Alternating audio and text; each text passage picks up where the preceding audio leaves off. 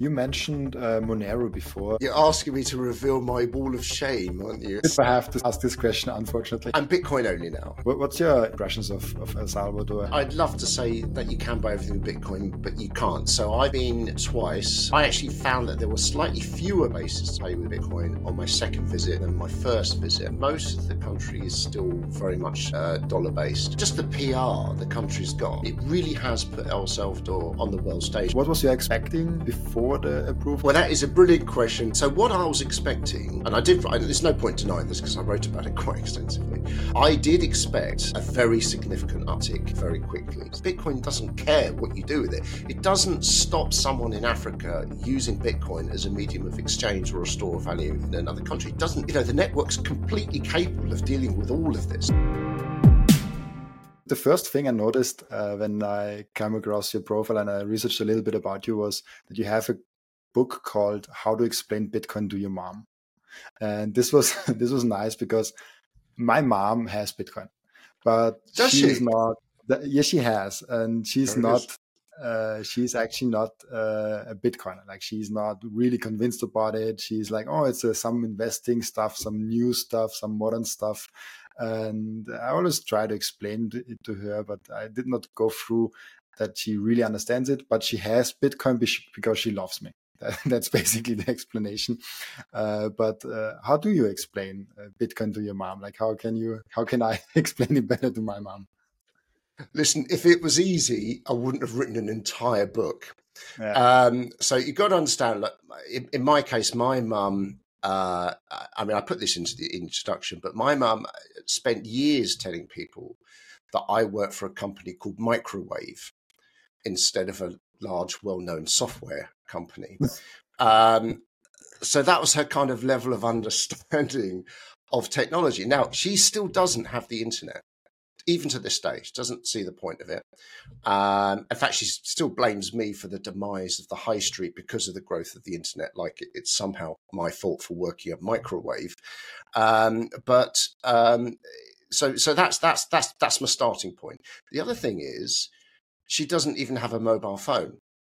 Um, so, so that's how out of the technology is. I should say she has got a mobile phone now, but it's a pay-as-you-go one and she never turns it on because she doesn't like to waste the battery. So um, it, it, doesn't help us. So look, trying to go in and explain this was was impossible, and I don't think either of us came out of it particularly well. So that led to the inspiration of right, if I can explain it to my mum in a book, then we've got a chance of explaining it to anyone. So I so I wrote this book. It's quite old now though. It's 2018. This book. Um, but the, the, the, concepts are still valid, but some of the data is now out of date. And I try to just explain it in a nice, sort of friendly, light-hearted, slightly humorous way. Um, very slow journey through money and why it's different and why you should look into it. Yeah, it's interesting because uh, in in the in the first stages when you try something to explain something simple in simple terms, you're always like, "Oh, explain it to me like I'm five years old." But it seems yeah. like young people, like even under ten years old, they get Bitcoin quicker because they have uh, digital things they value. Like they have a video game, they buy skins, they buy stuff digitally, and they uh, naturally add them with value. They're like, oh, of course, this digital thing has value. So for them to jump to the conclusion, oh yeah, Bitcoin also has value, is sometimes easier for uh, older folks that, like as your mom, is not even on the internet. Uh, so that's uh, that's an interesting uh, thing to do. Like explain it to your mom, not like a five year old. Well, exactly, and that was the challenge. But you're absolutely right because you know the next generation do already understand uh, the, the concept of digital scarcity uh, through, through, you know boxes in games and that kind of stuff. So they get it already. Uh, it's not that big a leap, but for my mum, the whole thing was just so out there. Um, it was it was tricky. So that was the challenge. She did read it, by the way, uh, slightly under duress, but she did read it, uh, and um, it's helped a bit. But she hasn't got any Bitcoin, so put it that way. And you came into Bitcoin, I think, as you write in the in the in your Twitter bio in 2016, which is an interesting time because you have the high in 2013 with like I think over thousand dollars, and in 2016, if I'm not mistaken, it's it went never over the one thousand dollar mark. So it's like a, a longer bear phase. um, but it was on the uprise. How did you discover Bitcoin, and how did you explain it to yourself? Uh, well, the first time I discovered it actually uh, was in 2013, so it was quite early on. Um, and I actually read about it in a, in a newspaper article just by chance. I was on the train and I read this thing and I couldn't understand it at all, uh, what they were talking about. So, of course, I Googled it, which was a terrible mistake because, um, uh, you know, I was just inundated with articles about why it was a scam and, and wouldn't work. And having sort of an economic background, uh, I, I, Googled, this is even bigger mistake, what do economists think of um, Bitcoin? So, you know, I've got Paul Krugman and Peter Schiff and all these guys saying, you know, it's a disaster. So I, I left it alone and based on that tiny bit of research, and I lost three years um, because, you know, that Google search could have gone any, it could have gone a different way, uh, but it didn't. Uh, and so those guys have got a lot to answer for. But um, yeah, ultimately I ended up uh, taking the long way round. So it was 16 when I decided, look, i am going to have to buy some, whether I understand it or not, because I could see the, the number go up. Uh, and that bit I did understand. Uh, so I thought, well, I'll get some. And I remember apologizing to my other half, actually. And I told her, I'm so sorry I've left it so long because I really thought I was late. Right? Everyone thinks they're late to Bitcoin, everyone. Um, so I apologize. I, I, managed to get some, uh, managed to not lose it, which was the next thing. Uh, and that started me on learning about it. And, and you know as well, Robin, as everyone else, that once you actually make the decision to learn about it, then the world opens up to you and you can't mm. unsee it. And once, once you're in, you're in. It's interesting. I had a similar experience. I mean, uh, but for me, it was even uh, more extreme because I heard it the first time in 2017. I was 19 at the time, uh, and I dismissed it as a scam. I was investing in in stocks. I had quite a few successes, especially with Tesla. I had a think also a little bit of luck uh, there. And I always dismissed it as a scam because I wasn't the Warren Buffett mindset. Asset has to have a cash flow. it's go- yeah. gold is nothing, Bitcoin is nothing. I had this kind of mindset. And so in, in 2020, more people, uh, because of my successes in the stock market, uh, came up to me and said like, "Oh, what do you think of Bitcoin?" And I discovered that I don't have good arguments against Bitcoin actually. And so I went on this uh, weekend streak where I'm like, this weekend I will get arguments against Bitcoin and on the quest of finding things against Bitcoin, I discovered Bitcoin and I bought uh, the Monday afterwards. So it's it's interesting how people are getting orange pilled and how they, they get into Bitcoin, and uh, it's it's it's crazy. And it, it's this kind of motivation you get when you find Bitcoin. As you are also, I think you probably did something else before Bitcoin, uh, and you did not.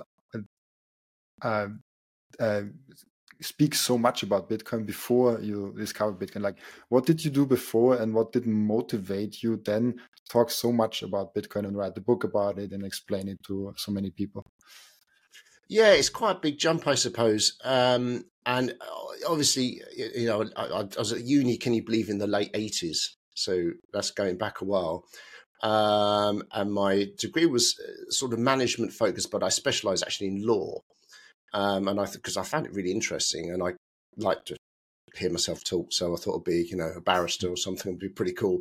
Um, but then I realised that was a lot of work involved with that uh, and years of work. So I thought, right, I'll do something easier. So I went into marketing because you could just make that up, really. Um, and um, you know, I, ended, I, found myself after a few years in the corporate world at Microsoft, did five or six years at Microsoft, and I actually started. I started a number of little small businesses here. and They always had an entrepreneurial sort of side, uh, and actually uh, set up a chain of internet cafes and game zones around around the UK, and what we call the home counties here in the UK. Just at the time, they really took off. Um, so you know, remember, internet was terrible then. So yeah, we paid something like 30, 40,000 pounds a year to have this. I think it was 128k line um, you know, all the computer shit, which was super fast at the time. Uh, and then I just opened more and more of these. Um, and actually, it was towards the end of that period because I did it for years. Um, you know, running these uh, these these different internet cafes. We had 23 employees at the peak of it, so we did we did you know really go for it. Cool. Uh, and we were the longest running chain, and, and I want to say it's the largest chain in the UK, um, which wasn't saying very much because we didn't have that many branches, but they were all independent. So when I finally did get my head around the Bitcoin thing, the first thing I thought was, how can I how can I mine this? Not that I really understood it, but I knew that I could mine. I'd missed the CPU days and I'd missed the graphics card days, but of course I did have all these computers. So I realized I could mine Monero because you could do that with GPUs. Uh, and I thought, well, I can buy my Monero or sell my hash to NiceHash, uh, and then I can, you know, acquire more Bitcoin. So we're now this we're now in 17, 2017, and all the time I'm reading about this and I'm thinking this is just like the internet was in the 90s. And remember, I was right at the cutting edge of that in the 90s as a young man, and it was super exciting. Um, so I was about 24, 25, probably around your age now, I guess. Uh, but you know, I was helping drive the adoption of the internet. In fact, that was my role at Microsoft was was to do this. So to have that experience was amazing. And now, as a much older man, I'm thinking I could I could do this again. I've got a second chance. I mean, how cool is that? Nobody gets two goes. Um, so I thought, right, I've got to I've got to uh, learn more about this. So that was when um, obviously I started ramping up the mining side using the downtime of the computers. That led me to learning more about it, and it led me ultimately to the decision: internet cafes are coming to the end of their lifespan. I need to sell these, move somehow into Bitcoin. Didn't know how, but I knew that I wanted to be involved. I knew the buzz was the same. This open source network had the same, if not greater, power than the internet. So I did. That's what I did. I sold the cafes, sold them all, and um, just decided I'm going to do Bitcoin. That was it. That's what I said to my, my missus. I'm going to do Bitcoin. And she said, What does that mean? I said, Well, I don't, I don't really know yet. Uh, I just know that I'm going to do Bitcoin. Uh, and it just started. Uh, similar to you, I think, which is you know lots of lots of Twitter, lots of learning, lots of listening, uh, and and and it just things developed uh, from there, and uh, great. And I'm very very pleased I made that decision. By the way, was that the moment when uh, Ren- RenewaBlox uh, started and uh, your Bitcoin driver uh, career? Uh, well, that RenewaBlox came much later. That, that's that's what's happening now. Um, but up until then, I mean, I was I was uh, doing some consultancy work for um, Luno in the UK. In fact, I was running the um, Bitcoin pioneers and the Bitcoin hodlers uh, communities here in the UK. Uh, and the fact that only stopped really at the end of last year because the FCA regs um, created all sorts of complications, so we couldn't really carry it on in the format that it was running. Mm. Um, uh, but also, I've been mining now, large scale mining for five years um, through Cyberian Mine, uh, who I got to know very well back in the early days as they were setting up uh, and sort of maintain that sort of contact and relationship and you know, spent some time actually on the mining facilities. Uh, and I've really been ramping that up over the last year. Uh, and then, of course, I think you're referring to um, Bitcoin racing. Yeah, uh, you can probably see my uh, my my suit still there, but behind me, uh, looking at me, sort of hoping that we'll have another season. Well, we'll see, right? So, I mean, last year was last year was my rookie year as as, as a racing driver. 50, 52, suddenly decided to become a racing driver. Uh, uh, with, of course, the Bitcoin racing team, who I, I bumped into um, through the Bitcoin pioneers uh, uh, work that I was doing. They reached out, we got to know each other, got on really well. Then we all went together to El Salvador twice um, to uh, as guests of the government to um, to meet with some senior people there, including the vice president and others, uh, to discuss um, the endorsement of the team by El Salvador, which they did give. They did give their endorsement. Uh, so that's why we have the flags on the roof. And then, of course, we needed some more drivers. We already had one great driver, uh, who's Chris McKenzie, uh, who's who's uh, um, part of the part of the team um, a part of the family that runs the team. And so three other rookie drivers came in, and I was one of them. So uh, I, what a fabulous year it was! Slightly terrifying, uh, but uh, what a buzz! Amazing. What, what is uh, RenewaBlox actually all about? RenewaBlox is, um, I mean, I've been working with these guys for some time. I actually bought uh, two and a half percent of the company a, a, year or so ago, I think, because that what they were trying to do was um, kind of marry Bitcoin mining, which of course you can tell I'm very passionate about, with with uh, renewable energy, which I'm also passionate about. But these guys really know their stuff when it comes to renewable energy. Um, and the problem that we've got around the world with renewable energy is that when you you know, want to put a, for example, a solar project together, say you want to build a 20 megawatt solar project, um, and you say, right, we're going to build this and uh, we're going to connect it up to um, the grid, and Bob's your uncle. Off we go.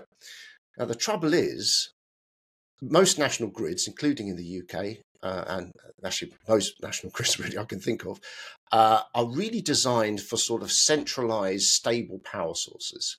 They're not really designed for variable, decentralized power sources. So now, whenever you bring these things online, you've got to upgrade the infrastructure. And in some cases, it's really difficult and really expensive, and it can take years. I mean, there are waiting times of over a decade.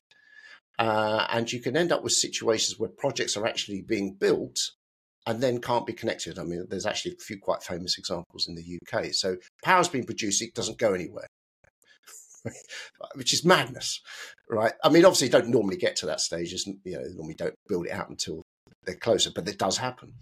So what we've done is we've said, okay, let's model out what would happen if we could monetize that energy before it's connected to the grid. So, can we come up with a kind of bespoke solution where we can rock up, uh, agree terms with that energy provider, whatever stage they're at, uh, and say, right, well, we can monetize that power in, in, in the early stages. And you could do that as a partnership, you could do it as a joint venture, you could literally sell us the power. Um, there's all kinds of different bespoke ways that we could do that. So that was the concept. Uh, and we've um, explored this over quite a long period of time. Then I joined the company. It's only a small startup, just a handful of guys, uh, as uh, chief operating officer in, um, October, and uh, then took on ten percent of the company. Um, and uh, in, in, the meantime, we've we've we've got some uh, partners in America, joint venture that we've we've signed there. And we've acquired 160 acres of land to deploy our first operation. That's going to be solar and Bitcoin mining. It's kind of a proof of concept, but also there's a good revenue opportunity there as well. And we have a number of leads with other things that we're looking at. And actually, as it happens, we're in a we're in a seed raise uh, seed raise round now. If you want to find out more about this, because I'll talk about this all day, so we better move on before I really go off on one. But um, um, I would say to you, look, if, if you're interested in having a look at what we're we're doing here, because we have attracted quite a lot of interest. Some of the, you know, some of the more prominent names in, in the industry as well. We'll, we'll, we'll, we'll reveal more on that later on. Um, but uh, you can go to uh, our, our WeFunder page, which is WeFunder forward slash renewablox. Uh, sorry, WeFunder.com forward slash renewablox, I think it is. Check it out. Um, we'll put it in the show notes anyway, I'm sure. But uh, yeah. it's uh, it's a great opportunity. It's open now. It's only open for another couple of months, and you can invest. We've made it so anyone can invest as well. So you get the same terms if you're investing hundred dollars as if you're investing a hundred thousand. Um, so yeah, check it out. It's I love it. It's really interesting, and I'm I'm I'm really looking forward to working this project over the next few years. Yeah, it will be everywhere in the show notes. And of course, also, uh, this podcast will be also launched on X directly. So uh, people can just click on your tag and see your profile. And I think it's already also in the bio in there. Um, yeah, perfect future of mining i always like i i really like the example with uh, texas where they balance the grid uh, with the, the miners. You also bring in next example in there where uh, big grids that are getting launched and maybe need a monetization till they're actually getting launched. Uh, that's amazing. Where do you see like bitcoin mining in, evolving uh, from like 10 15 years ago where every PC could mine Bitcoin. Now we're at this stage where it gets really big and a massive business also where public companies are involved or Bitcoin mining companies are public companies. How do you see it evolving in the next like 10, 20 years? I mean, that's an amazingly t- long time scale for, for Bitcoin, of course, and we're only 15 years in now. And to be honest, we, are, this is part of the excitement of it, right? I mean, we are forging a new path and no one's really sure uh, what direction we, we, we're going to go in. I think the things we can be fairly certain about is that the relationship between renewable energy and Bitcoin mining is just going to keep growing. Uh, and I think those two industries will come closer and closer together. I mean, the stuff we talk about, RenewaBlox, is, is, is a good example of that. And there will be other people who who do similar things or, or go off in slightly different directions. But I, I think that's inevitable. Um, there's lots of different ways we could go with this because you know there's, there is concern, for example, about decentralization. Uh, sorry, about centralization of of mining, uh, and it, in some ways that's a fair argument because you, it could be one of those things. You know, one of the arguments we always say about proof of stake is it's really not. You know, it's about who's got the most money ultimately, yeah. right? So you can force your way into the network money. It's not quite the same with Bitcoin, but you can kind of see the argument if, someone comes along and they've $100 million and they buy $100 million of mines and they've got a good arrangement, which they can probably force with $100 million of mining, then you can argue there's a case of centralization there. It's not quite to the same degree, um, but it, it, it's, it's an angle. I don't think we have any cause for concern right now, just for the record, by the way. Um, maybe in 5, 10, 15 years' time, there might be it's a trend that we have to uh, keep an eye on. Um, but uh, you know, the rest of this answer is pretty vague because we don't really know where we're going to go. But I do see renewable energy, Bitcoin mining, more hand in hand. I do see the hash rate continuing to go up. I do see difficulty continuing to go up, uh, and I do see uh, uh, uh, you know continued innovation in the actual miners themselves. So I think those things we can be certain of. The actual shape, I don't know yet. Does it surprise you that the hash rate is going up like in a straight line, uh, basically, and uh, the price of Bitcoin is like uh, not like it's not coupled in any way. So right now, uh, at least when you look at the short term, maybe if you look like five, ten year trends, then it's kind of coupled. But uh, if you look at the short term trends, it just seems like more Bitcoin miners are going online, more in investment in Bitcoin miners, uh, and we're not even close to the to the all time high of Bitcoin from 2021. Yeah, I mean you're right because if you do look, if you zoom out and look at that hash rate chart, it is a, almost you know straight up and to the right. If you do sort of a trend line, um, I, you know, it doesn't really surprise me, and I don't think that's going to change anytime um, soon. Um, there are a lot of people. And I, I do disagree with this actually. Most of the time, there are a lot of people say, "Oh, yeah, Bitcoin's reached a new um, high in terms of hash rate, so price will follow." I don't necessarily agree with that because in many ways, it's sort of a production cost. Um, and that's kind of separate from the market side of Bitcoin. If you're into trading and stuff, I mean, this is not really my area because I'm I don't trade. I've written a couple of articles about trading and basically telling people just how rubbish I am at it. So that's why I don't trade. Um, so I just think long term and invest long term. Um, so I don't necessarily agree that the cost of production really should, does drive the market uh, although you know I've had long debates with people over, over that particular point. Um, so yeah, we, it's really a measure of confidence, isn't it? You know, miners will not deploy unless they are confident in Bitcoin itself, their own bottom lines, uh, and, and the future. That's it. So Hashrate really is a measure of miner confidence. I'm a miner. I'm very confident. I've been adding to my fleet um, quite significantly in, in the last couple of months, even though the Bitcoin price is lower, because I do believe long term it will be um, higher. And I do believe that you have to now factor in the halving because that's what that's only 90 odd days away. I don't know how many it is, somewhere around 90 days.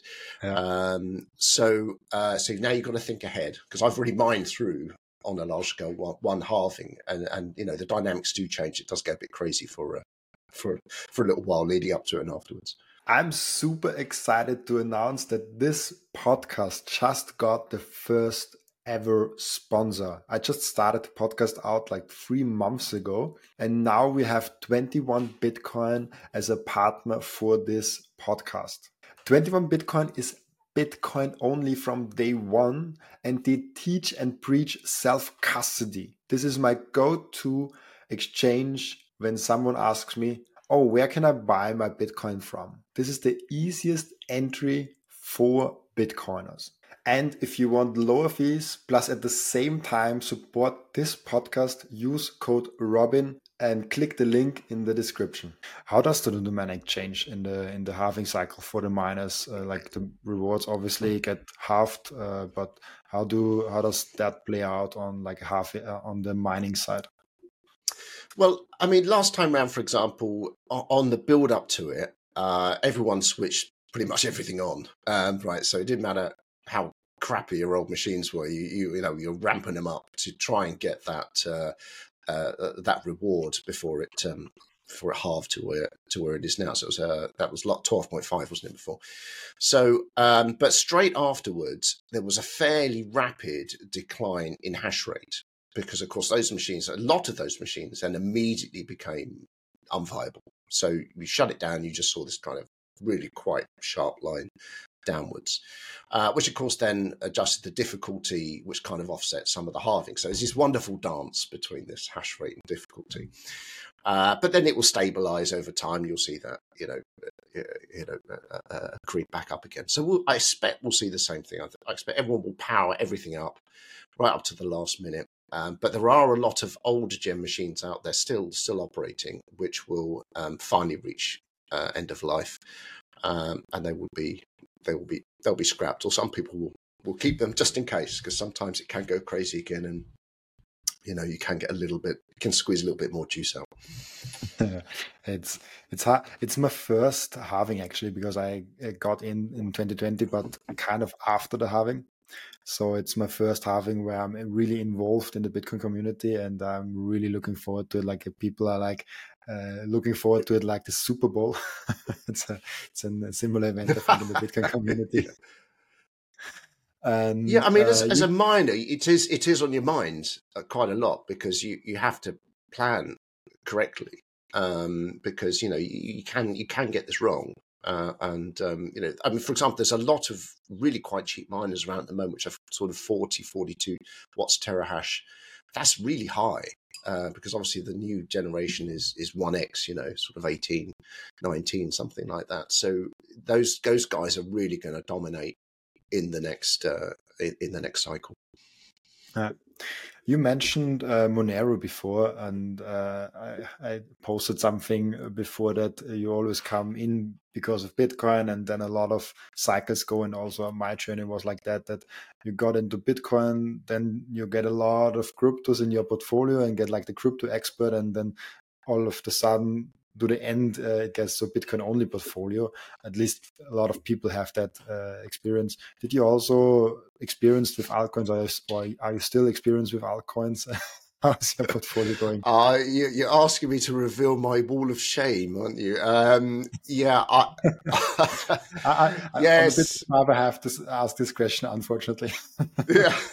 I mean, look, I'm Bitcoin only now, um, and but I, I think the journey. I think you've described it perfectly. I think it's normal for most people. You discover Bitcoin uh, for, for me, it was Bitcoin and then the other coins. Sometimes I know it's the other way around, it's crypto and then Bitcoin. Um, so I got Bitcoin and then fell for all the this coin's going to be better than Bitcoin stuff before I understood uh, the tech behind it, the before I understood the centralization and, and, the control and the way that um, you know crypto uh, basically are like equities, really, um, in, in the sense that they're you're really betting on a company and a group of people effectively, uh, uh, uh you know. Um, so uh, yeah, I did. I did it. I, yeah. I, I, I played with everything. I think I had. I, I, think I had it all at one stage. I went Neo, uh, Cardano, IOTA, XRP. I wrote a couple of articles about XRP, um, ETH. Um, I mean, I had about fifty. I think I'm not going to list them all, but oh. there were loads in there. Uh, most of which have, have gone now. But actually, I mean, still got some stuff from the old days still sitting in in in wallets somewhere. And I always say that as soon as the next cycle comes along, I'll just get rid of those and uh, move it into Bitcoin. Yeah, I also got rid of, I think, the last kind of dust it was like a year ago.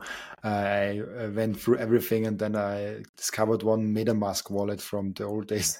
and I was like, yeah, oh, there's the, there's still something in it. That was like hundred dollars worth of something, and I just uh, uh, quickly converted it to Bitcoin, and now I got really clean.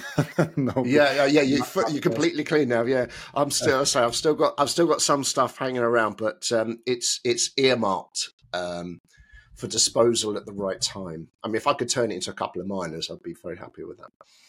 Yeah, you have. Is there a, a El Salvador flag in the in the background? I wondered that. It is. Yep. Yep. Yep. Uh, so I've been out there a couple of times. I, I love the place. What's your uh, impressions of, of El Salvador and the adoption there? I never was there, and I really want to go there uh, this November with the Bitcoin adoption with the conference. And uh, I always wondered, like, this is Bitcoin for me is a, a bottom up approach, like in the in the in the most basic sense. But El Salvador is kind of a top down, like it of course, it started with Bitcoin Beach and it was kind of a grassroots movement, but then the uh, president pushed it from the top down also how do you see the, the adoption there? And can you buy everything with Bitcoin there? Is like how's the experience? If you can share. Yeah, I mean, I, would love to say that you can buy everything with Bitcoin, but you can't. Uh, it is a long, long way to go. Um, so I've been twice. Uh, my last visit it was yeah last year. So um, so yes, been uh, yes, it was a year ago um, almost. Um, so I actually found that there were slightly fewer places to pay with Bitcoin on my second visit than my first visit. Mm. Um, and actually, uh, most of the time I was in San Salvador, which is the capital. Obviously, went over to El Zonte as well. Check that out. Um, and there's a reasonable number of places you can pay with Bitcoin. Um, and of course, I did the obligatory buying coffee, videos and McDonald's videos, um, but lots of independent traders as well. Now, outside of the city, um, really, there's very few places uh, apart from El Zonte and a couple of other little hotspots. Um, but most of the country is still very much uh, dollar based. Now, I can also say there is a lot of focus on education and promotion. So I do think this will change um, over time, but it's not it's not a short job. And I don't think Bukele ever considered it to be a short job. I think he realized this was going to be, you know, a, a, long, long slog. But they seem to be up for it, and and there's no there's no question that the country is very upbeat. Uh, it's very confident. It's very relaxed. Um, I I find it quite emotional actually because you can see the hope in people's eyes, which was not there before when the gangs were running the place, and they really did run the place so these people they think oh, i can go for a walk. I can start a business. I can i, I can i can do stuff without worrying about getting killed or kidnapped. Um, it's incredible. So there's a lot of opportunity there and that that that really came across to me. Uh, and uh, I, I, think that country really is going places. That's amazing. Yeah I always I look closely at that place, and I had like two people on that I actually uh, almost kind of living uh, in the in, in El Salvador. Uh, they are not 100% there, but they're like 40, 50% there. And uh, actually, tomorrow I have a couple there that uh, both uh, moved there and they shared the story also online. And I'm really looking forward to that one. And it's interesting to see because Nayib Bukele basically took the adoption of Bitcoin and moved it forward in his own country uh, with the hopes that a lot of Bitcoin businesses and Bitcoin itself bring hope to the country with, with, with a lot of economic power and with a lot of, um, yeah, good people that have a lot of bright minds in them. And yeah, I think he will do really good. Yeah, I think so. I mean, you've seen just the PR the country's got. Uh, as well. I mean, it really has put El Salvador on the world stage. I mean, obviously, we can say, well, look, we're, we're maybe we're a little bit blinkered because we're, we're, looking at you know X, but actually, it's out there in mainstream media. Normally, people bashing it, uh, particularly you know anything which is linked to the IMF and any tradfi stuff, just trying to really give them a hard time. Um, but I think it's unstoppable, uh, and uh, they are. They're, they're, I reckon they're going to do it. I really do. Yeah, me too.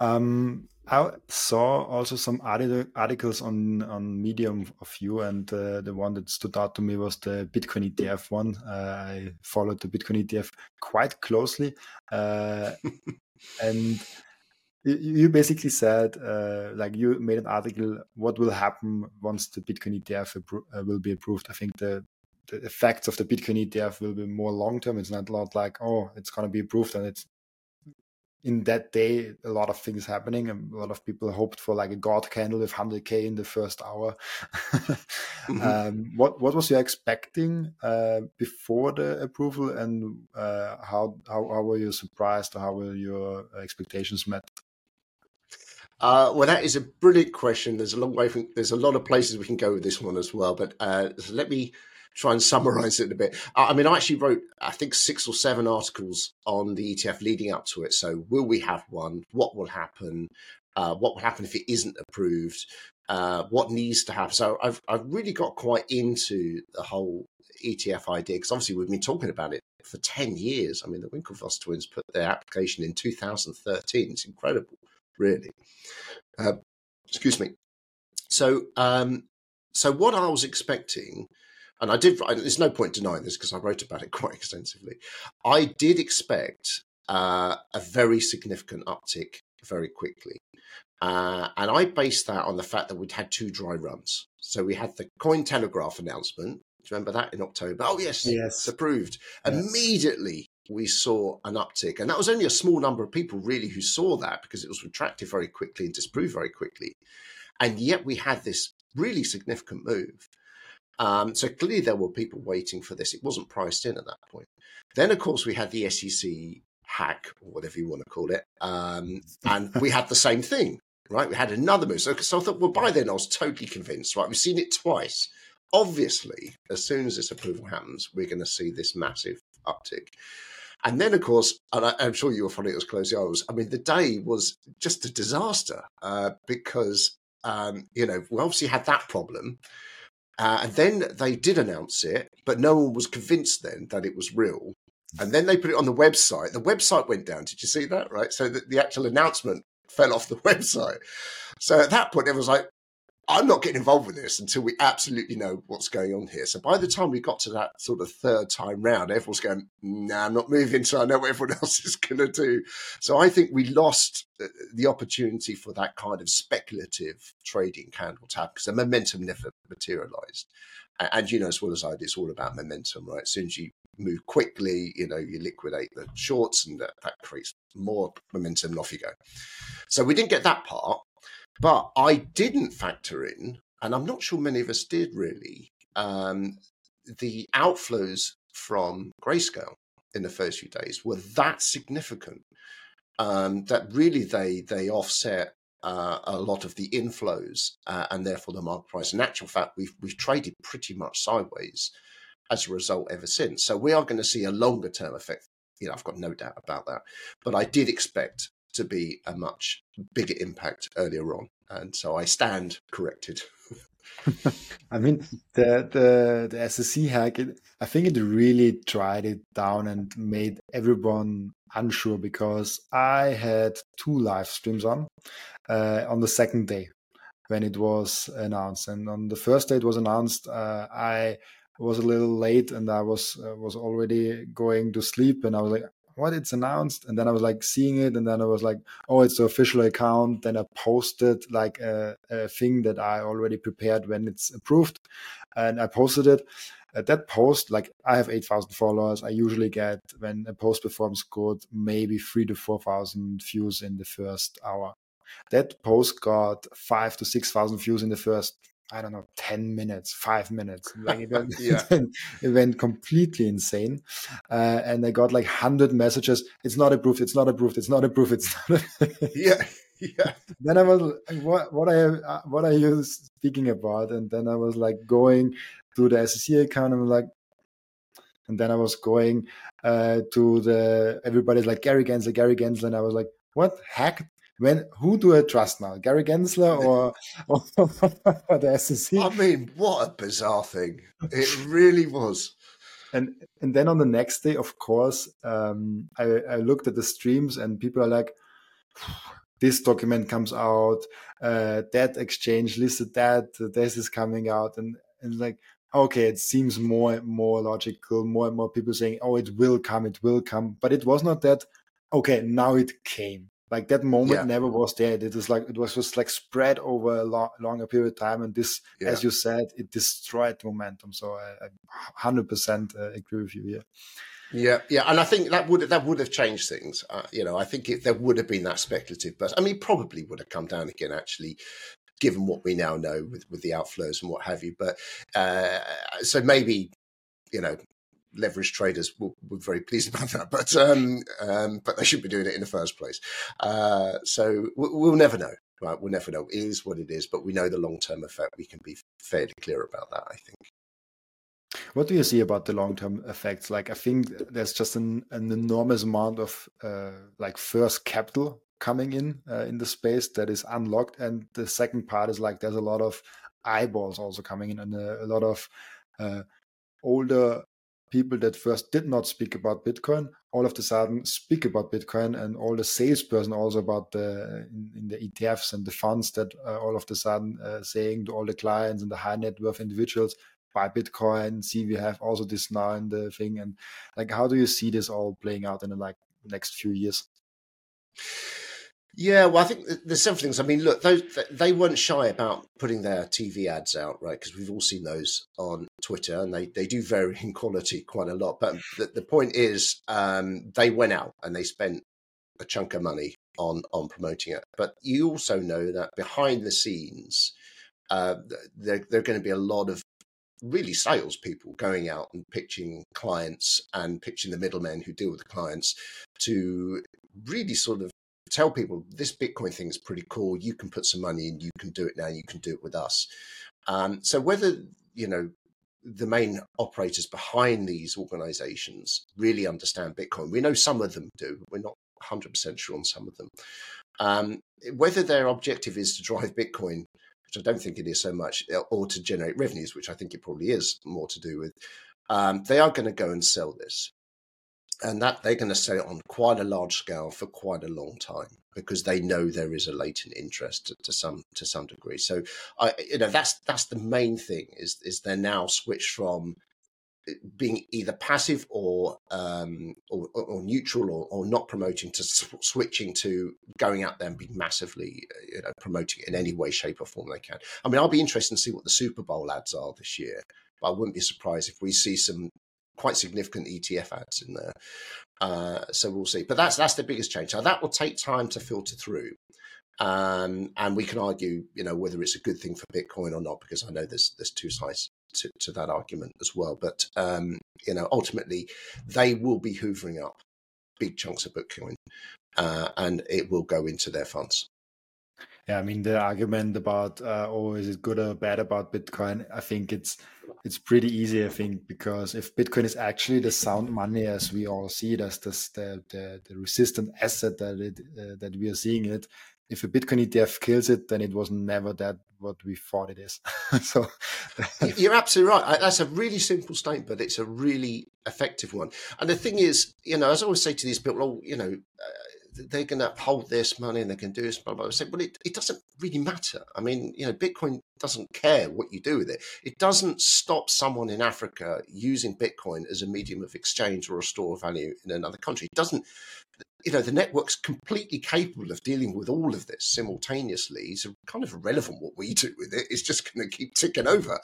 Um, so th- there's room. There's room for, for all of it, even though at, at first it doesn't seem that way numerically, right? Because you just think, oh, 21 million coins, uh, it can't be done. But actually, of course, you and I both know that that's not quite how that works. that's that's very true. Yeah.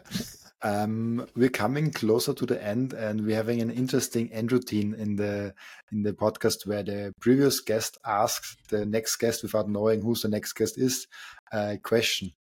And uh, your question is: When is the last time you paid for something in Bitcoin, and which product and services would you like to pay in Bitcoin in the future? Uh, probably, I would normally say everything because I like to have that choice. I always ask if I, you know, if I go to a restaurant or something, I always, my family rolls their eyes sometimes, but I always say, um, you know, do you accept Bitcoin? Uh, usually, knowing the answer is no, but I always think you know if everyone asks that question, it, will it'll catch on over time.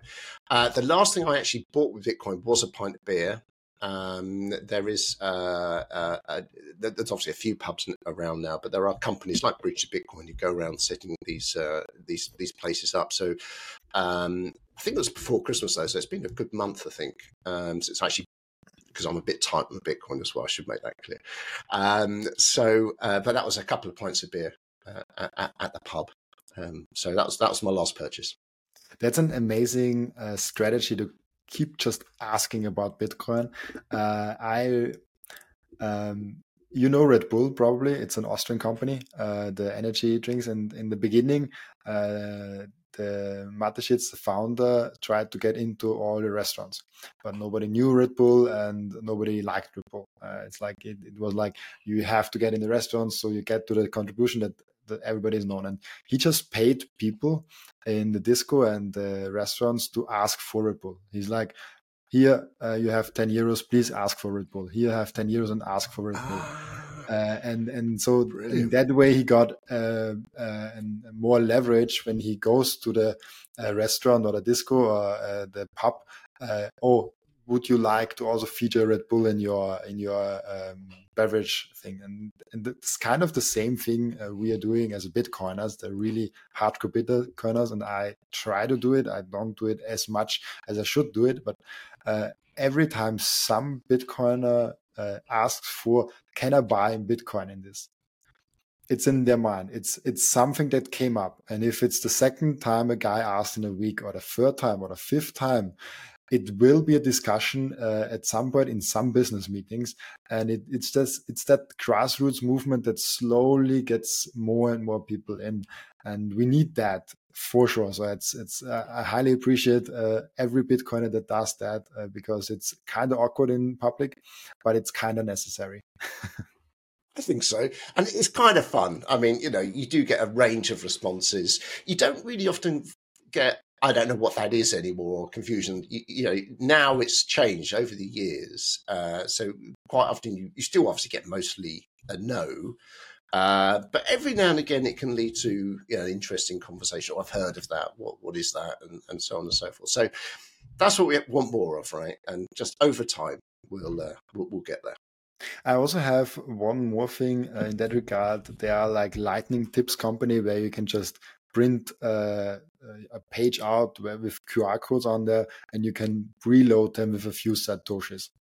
And you can basically tip the waiters uh, Bitcoin with it, and you can also uh, see it in your dashboard. Then, oh, uh, like from 10, 10 uh, tips I gave out, five already redeemed. them whatever they are doing with it, but they basically had to deal with the Lightning Network. They had to deal with Bitcoin uh, to redeem it. And that's also a nice way to introduce Bitcoin in the public, where you just like, oh, I give you like a few fiat tips, but there's also a, a, a Satoshi tip uh, for for you. And do you know that's a really obvious thing to do, and I don't know why I haven't thought of that actually. I mean, you know, I, I, have I have set people up with Lightning wallets and, and, and done it that way, but that's even easier in fact because you could just put a couple of lines of information, you know, where to get more information on this and what's just happened. You, you, there's all kinds of stuff you could do with that. It's pretty yeah. obvious, actually. Yeah, I forgot the company uh, that is doing that. It's just a site where you can just download it. I tried it. I, I did it once at Christmas and I gave everybody in my family just the cards. so and did anyone take it? You know?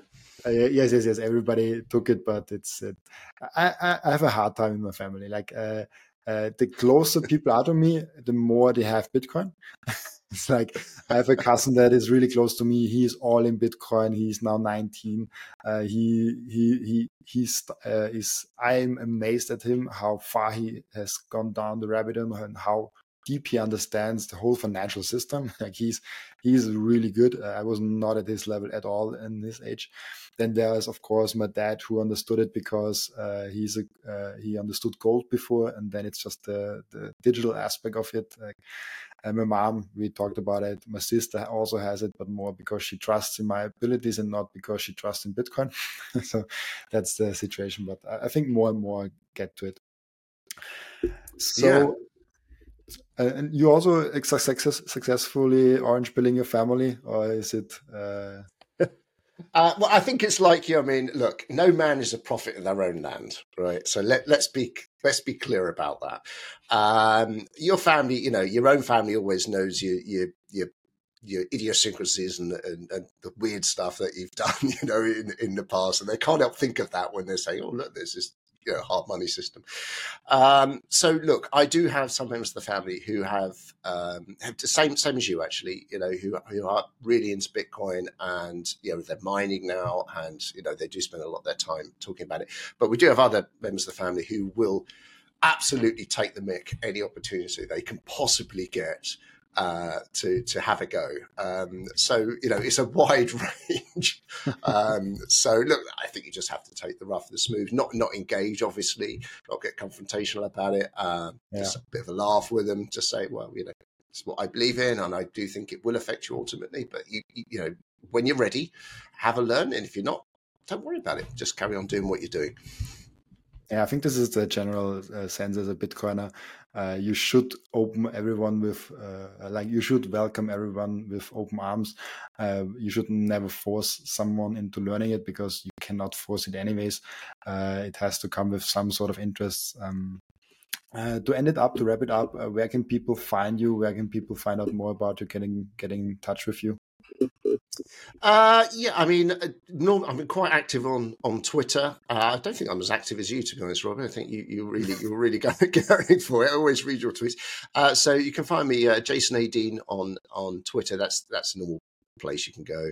Uh, obviously, uh, renewablox.com. Uh, it's only a static page at the moment, which really directs you to the WeFunder, but uh, you can find me there and, of course, on, on LinkedIn as well. But uh, and my DMs are open on Twitter, so I always say, but don't don't hesitate to get in touch. Just just drop me a line. I always answer. So um, yeah, shout me.